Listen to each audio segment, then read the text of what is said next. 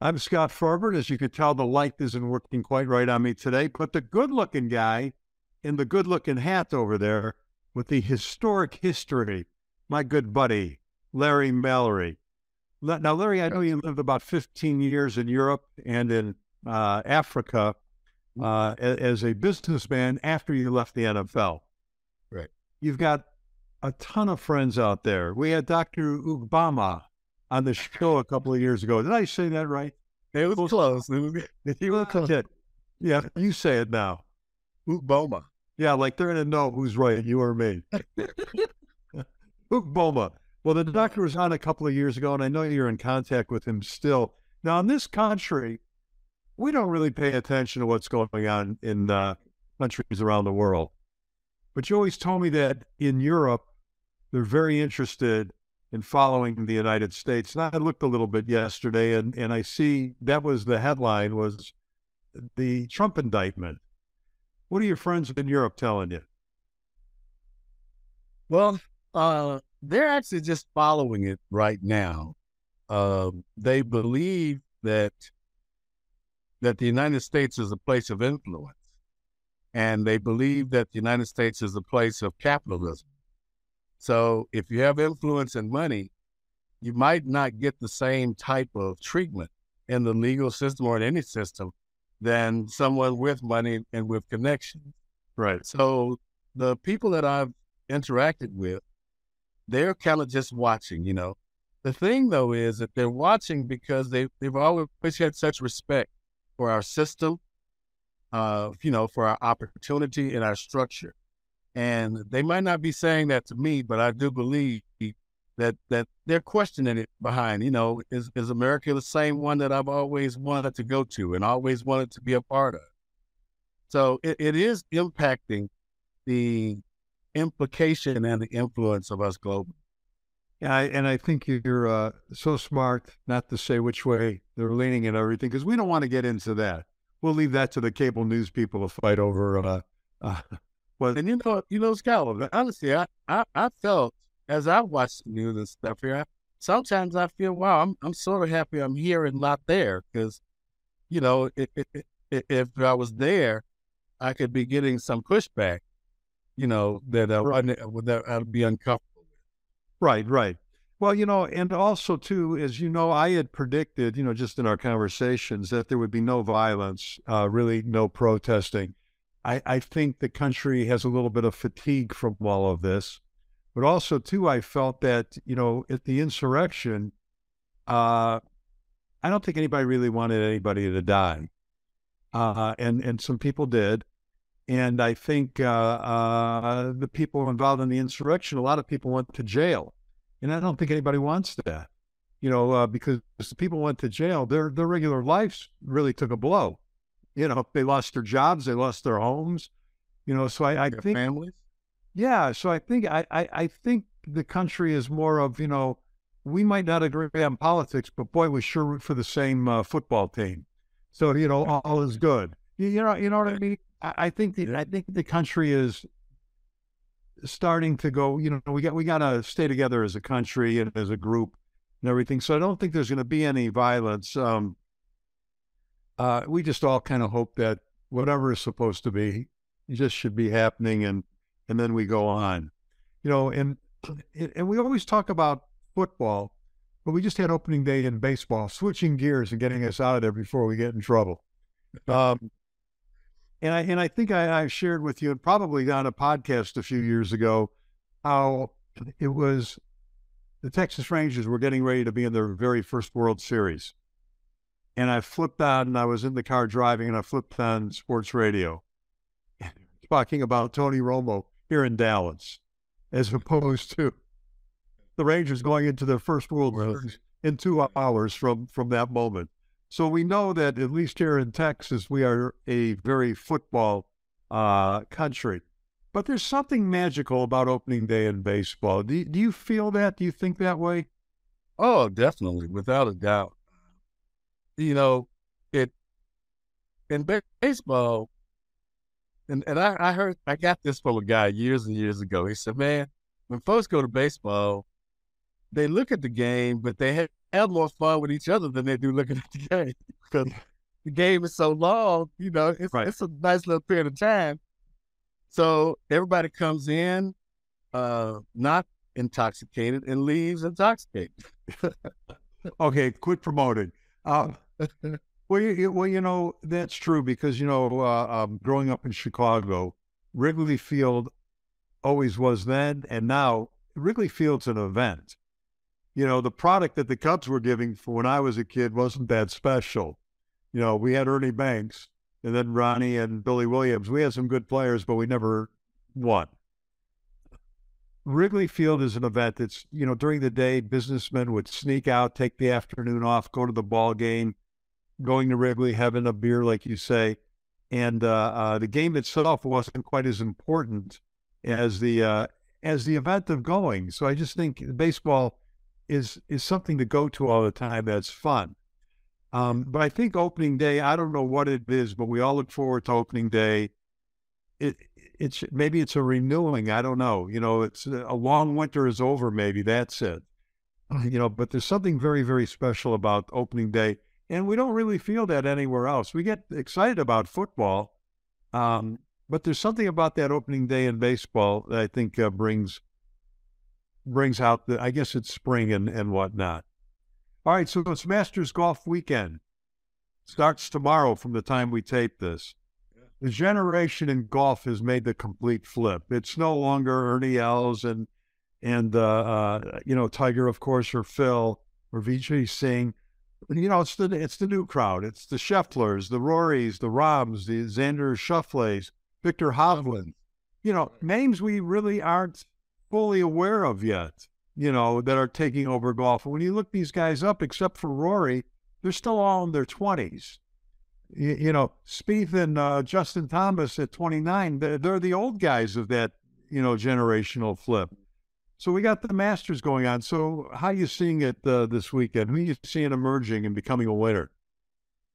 Well, you know, I like how you open that because, um, you know, not only do we have more athletic guys playing golf now, the equipment has changed tremendously.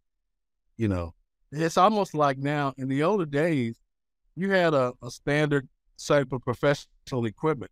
Now they're making equipment to align specifically to your body. Right. You know, that player. Yeah, to that particular player. And I think that's that's that, that's made a big difference. At one point, I was thinking that golf was getting better. I'd be watching guys like uh, Scotty Scheffler or Jon Rahm, you know, and it had moved from guys being uh, wide receivers and defensive backs to linebackers, right?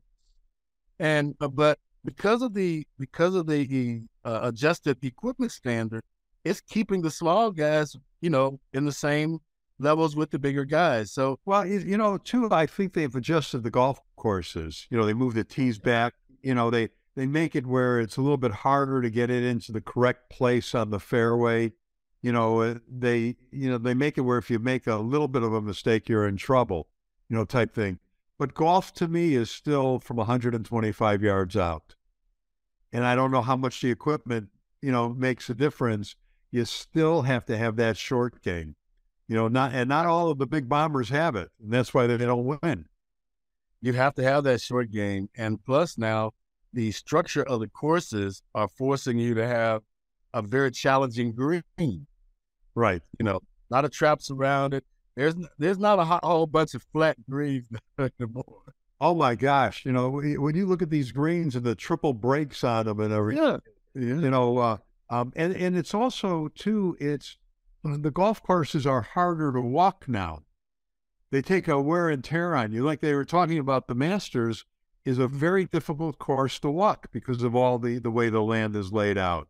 You know, up and down, up and down, climbing the hill, then going down into the valley, climbing back up the hill. You know, it's not easy, and, and people don't realize that that walking is a huge part of the game. Are they going to allow? Uh, are they going to allow Tiger Woods to ride in a cart? When when when, when he can't pick up the ball anymore and has to walk off the course, they'll take him on a cart. No, he's got to walk. He has to walk the term. Yeah. He's got to walk. Okay. Yeah, yeah. That's what I'm saying. Do you think Tiger's even going to be? Is he going to make the cut? He made the cut last year. I don't know. I I tell you, yeah, it's competitive. It's a tough sport right now, and he's not in the best condition. So You know- bottom line is we we, we wish the best for him. Um, but I, I think think Tiger- he'll make the right decision. I think Tiger is going to make the cut. He's not going to win, but I think he's going to play better than a lot of people expect. That guy just has such a will to win. They're showing statistics. I know it used to be higher because the last few years he doesn't win and he keeps when he keeps playing. Yeah. but I he still is at 22% of the tournaments that he's played in, he's won. 22%. You know, it used to be, I think in his heyday, it was 27%. Yeah. But it's 22% that still, he, he still goes out and wins every fifth tournament, you know, on, on that statistic. I think around 10% maybe is the next best. You know, I, I'm not sure about that, so don't quote me on that. But I think, you know, if one guy can hang in there and make the cut, it'll be it'll be Tiger. You know, uh, um, And you know, I like how you put that too, because Tiger also has been a motivation for the next level of golf. oh, every, everybody he's playing against will tell you they grew up, you know, watching Tiger. You, you Yeah. know, I mean, you know, he's 47. They're all in their, they're all 27. That's right. That's right. You, you- know, so you know, Tiger was in his middle 30s when they were interested in golf. So you know, um, and it's getting to the point where the guys coming into the game now don't remember Tiger playing at all. If you think of it, They're really young, aren't they? well, that's right- that's right. I mean, I mean, think of the kids in college now. yeah. You, you know, uh, um, ten years ago they were eight. You know, Yeah. That's right. I don't, I don't know if they were watching Tiger at that point. So it's just interesting to see that changeover. Now, with the LIV golfers in there, do you think there's going to be anything? Do you think the players are going to care? They're, or are they just going to play? Honestly, I, I just think they're going to play. Uh, Yeah, I, I mean, I think they got to worry about themselves, not uh, who went and played in the LIV golf. You know, Mm. the LIV golf, I know those guys were paid a lot of money to go play, and you always talk about it's a capitalistic society. But there's so few tournaments. Are they going to be able to compete in the Masters like the guys that have been playing every week? Well, you know, the PGA is is pretty powerful. Right. However, however, I think that that golf globally is growing at such a pace that we might have a PGA Masters and an LIV Masters. Well, no, no, we may, but you know, but but my point that I that I'm uh, I'm thinking about is Dustin Johnson, Phil Mickelson are not playing nearly the uh, competitive golf that that Scotty Scheffler's playing now. There's just no tournaments in the LIV golf for them to be playing, and I know they all practice and everything, but we hear it all the time by the announcers. Practice isn't the same as the tournament with all the pressures, you know, on the tournament you know, and I'm sure, like you talk about Tiger, I'm sure he practices a lot from a golf cart, you know, and that's very different than, than walking the golf course. So I, I'm really interested to see how, you know, Dustin Johnson or uh, Bill Mickelson or any of the guys from LIV Golf, how well they hold up, you know, uh, uh, in the tournament. We'll see if any of them are in contention at the end. All right, let, let's bring Scott and uh, Zeke in for a little trivia all this talk talking golf, uh, I'm going to give them a couple of easy golf questions because I'd like to get them to get a trivia question correct every every uh, six months or so. The answer is Tiger. Yeah. Yeah, you're wrong. No, um, but that's a good answer. All right, all right, Zeke. I'm going to let you go first. Who has the most major wins, and what's that number? Is it not Tiger? Uh, Is Tiger is Tiger your final answer? You may be right. I'm. I'm. I'm gonna say yes. I, I can't think of who else would have more. Um. Yeah, I'll, I'll just say Tiger, and I'll. I have no idea, but I'll say. Uh, say. Say three hundred. Okay, the majors are only four a year. Oh So- yeah, right. Yeah, they're thinking of uh, PGA Tour victories. What about Yeah. the, which is the Masters, the U.S. Open, the British Open, and uh, the PGA? All right, then we'll go with uh we'll go with thirteen. Now, Larry, this shows you how old we are when he can't think of anybody else beyond Tiger. But uh, but Tiger, right? Yeah. So the answer was Jack Nicklaus with 18. Okay. Scott Scott's claiming he knows it, but I don't believe him either. That's the only other golfer I was thinking of when you asked the question. Yeah. He's It- the old good guy, and Tiger's the the new good guy. You know, like And, Ti- and Tiger is fif- Tiger is 15. Now, when Tiger started out, they actually thought he was going to wind up with about 25 uh, major wins because he was winning everything as a young kid. But it got harder, and then they started getting injured. I was So gonna- Jack has 18. Tiger has 15. Jack now, Larry. Let me ask you this, Larry. Jack had 30 something second place finishes in majors. So to me, that's not a good positive. That's kind of a negative to me that the best golfer of that era, arguably the best golfer ever, you know, it's between him and Tiger, obviously. But how does he come in second place so much and not beat the guy? Well, but Scott, it is golf, you know, and, and he had And it is Jack. Yeah, right. He is coming first place a lot, but the money that you get from finishing just one to ten is is crazy. Oh yeah, but when, when- Jack was golfing though, the money wasn't quite the same. it wasn't twice the same. That's true. That's Yeah, yeah, yeah. Not even anywhere near the same. I mean, I remember when a big payday was one hundred and eighty thousand for the first place finisher in golf. You know, in Jack's era. You know, and then when he started, I think it was probably around five thousand. You know, Jack had never got to that hundred and eighty thousand uh, plateau. You know, uh, um, uh, it wasn't Jack Nicklaus. If if we Google how much his earnings were, they were probably under five million. You know, they do that now in a weekend. Zeke's correct. Right now for us. So, yeah, what were Jack Nicklaus's total earnings? His total career earnings were 1.15 billion. What? 1.15 million? Billion. No, that's not his earnings. That's probably his. Uh, net worth. Uh, on the PGA, that is his current net estimated net worth. Yeah. On the PGA tour, he made 5.7 million. yeah. See, they don't make their money in golf back then. They'd make it in Yeah, yeah. endorsements every, you know. But so he made five million in his career. Scheffler got 4.5 million for winning a tournament two weeks ago. yeah, that's right. All right, all right let's give Scott is dying for his. You know, all right, Scott. This answer will blow your mind now, so think carefully before you just jump. oh, okay. Who has the most master wins?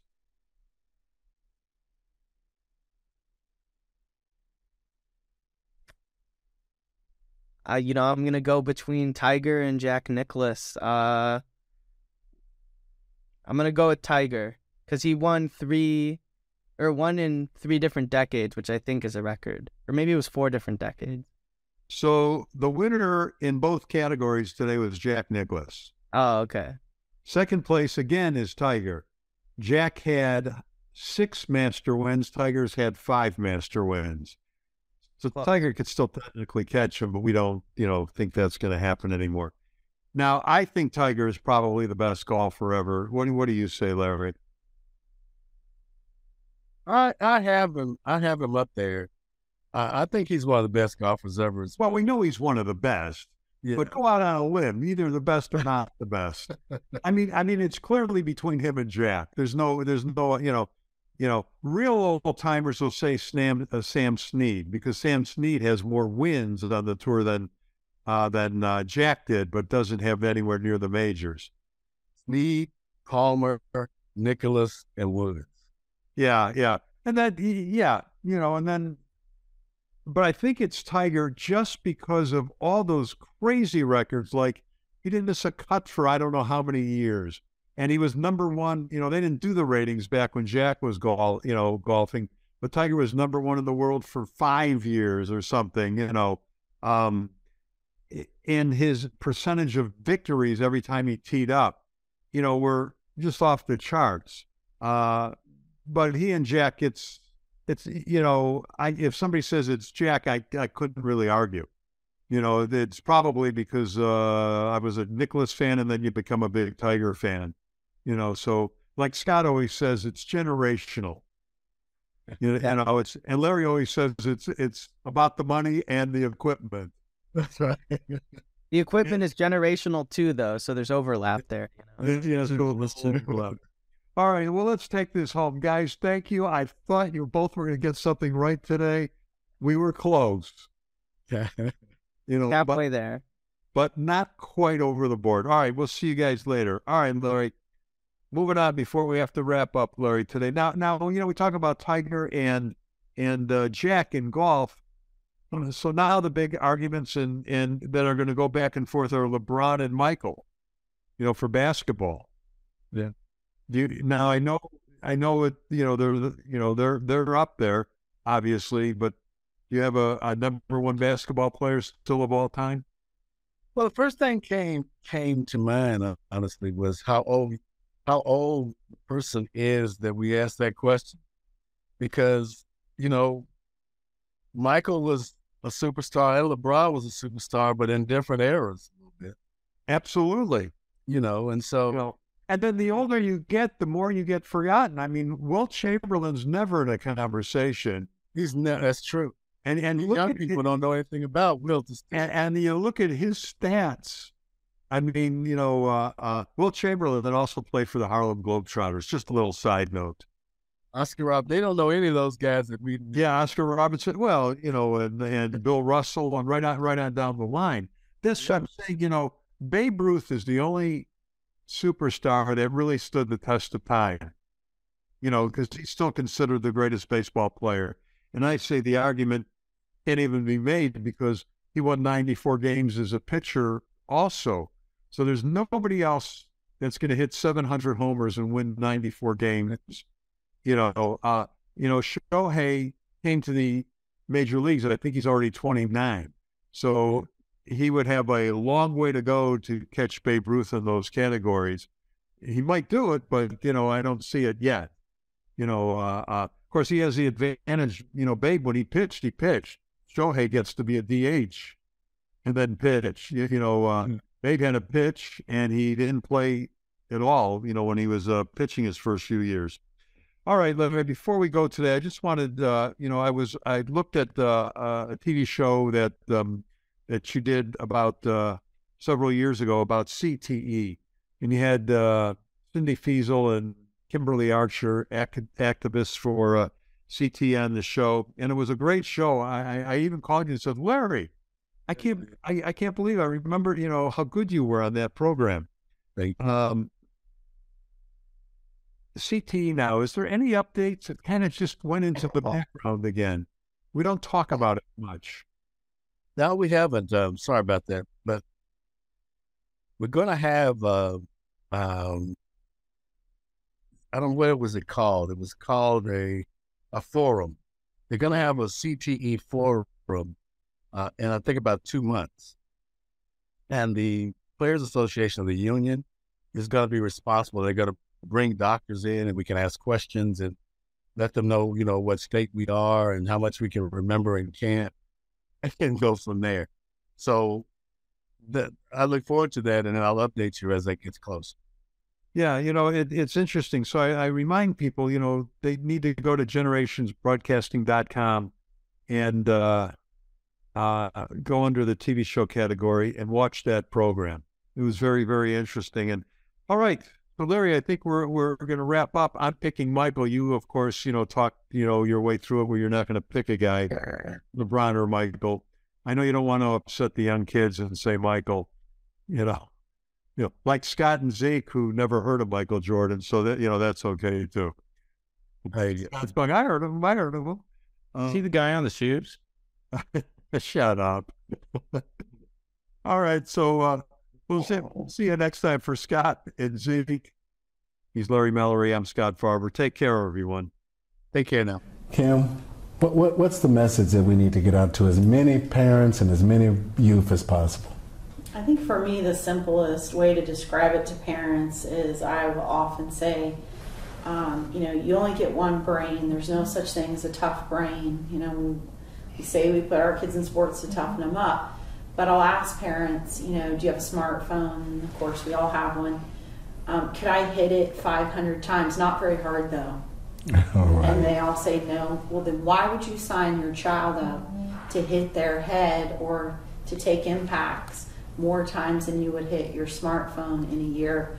Uh, your child is, is sensitive or more sensitive than a smartphone, and you can't get a new one.